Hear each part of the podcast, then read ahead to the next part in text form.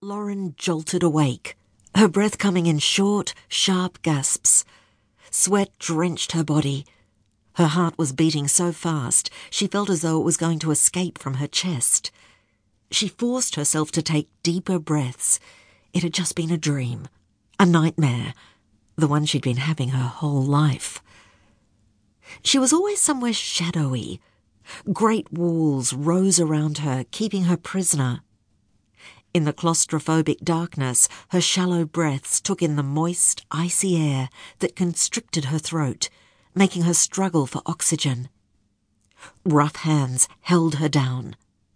When she pulled away, other hands kept reaching for her, clawing at her flimsy nightdress, her hair, her arms.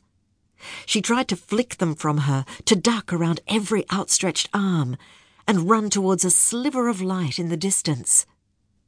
Stumbling onto some stairs, she somehow knew that she was only moments from safety. Then she felt the hands again. Just as terror threatened to overtake her, she woke up. Lauren hated the dark, empty feeling that the dream always left her with. As if she'd been visited by a spirit who had sucked the soul from her, leaving her as just a body, a shell. Rolling over, she looked at the clock. 3:39 a.m. Damn. Why couldn't it be later? She knew that although she was exhausted, she wouldn't be able to get back to sleep. Beside her, Dean snored gently, oblivious to her turmoil. She snuggled closer to her husband, putting her arm over his waist, trying to absorb some of his warmth. His snoring stopped, and he sleepily pulled her arm to his chest and muttered something unintelligible, then started to snore again. Before Lauren could stop them, tears pricked her eyes. Waking from the dream always left her needing Dean's comforting and steady presence, as well as a cry. She didn't just feel scared of the reaching hands, she was terrified by the absence of love within the bubble of the dream.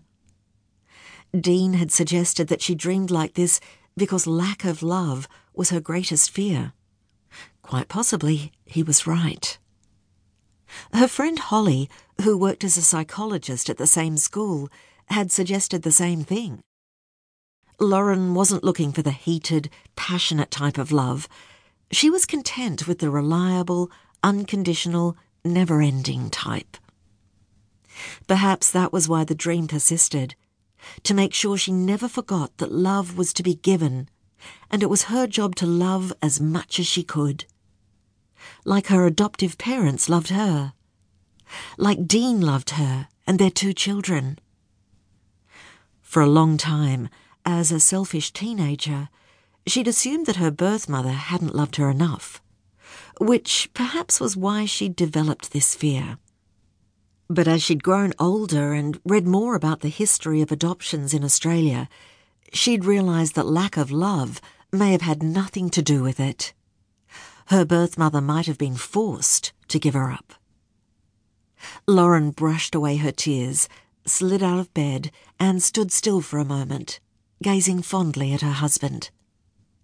The same warm feeling she had when she'd watched her babies sleep rose inside her.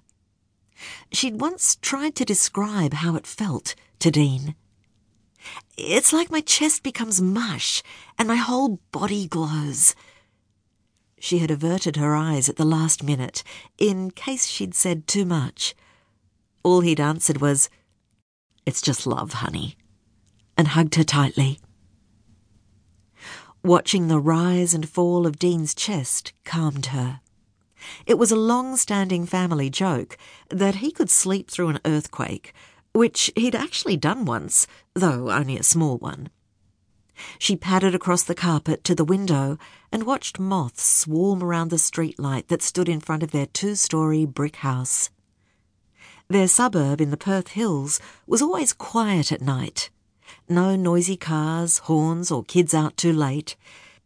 She and Dean had bought here because they wanted to raise their children in a community based suburb, where they knew their neighbours and looked out for one another.